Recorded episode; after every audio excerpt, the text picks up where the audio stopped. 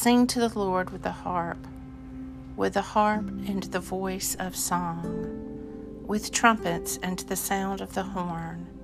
Shout with joy before the King, the Lord. Today is Monday, May 9th, in the season of Easter, and this is the Midday Office. Show us the light of your countenance, O God, and come to us. O Lord, what are we that you should care for us? Mere mortals that you should think of us. We are like a puff of wind. Our days are like a passing shadow. Shout with joy to the Lord, all you lands. Lift up your voice, rejoice, and sing.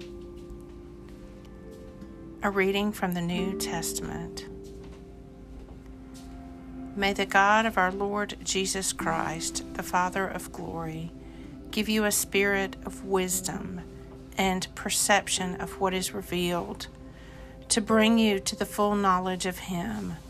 May He enlighten the eyes of your mind, so that you can see what hope His call holds for you, how rich is the glory of the heritage that He offers among His holy people, and how extraordinarily great is the power that He has exercised for us believers.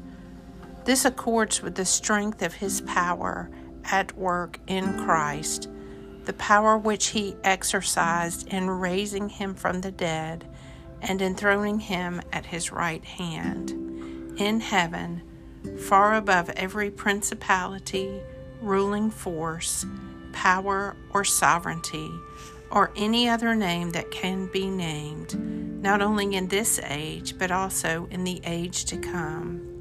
He has put all things under His feet, and made Him, as He is above all things, the head of the church, which is His body, the fullness of Him who is filled all in all.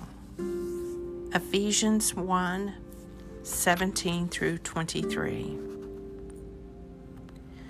Shout with joy to the Lord, all you lands. Lift up your voice, rejoice, and sing. Praise the Lord, all you nations. Laud Him, all you peoples. For His loving kindness towards us is great, and the faithfulness of the Lord endures forever. Hallelujah. The Midday Psalm, Psalm 117.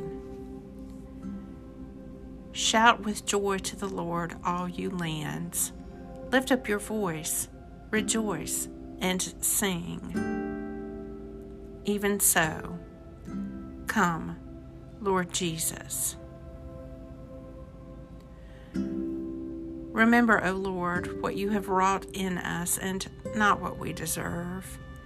And as you have called me to your service, make me worthy of your calling, through Jesus Christ our Lord, who lives and reigns with you and the Holy Spirit, one God, now and forever. Amen and amen.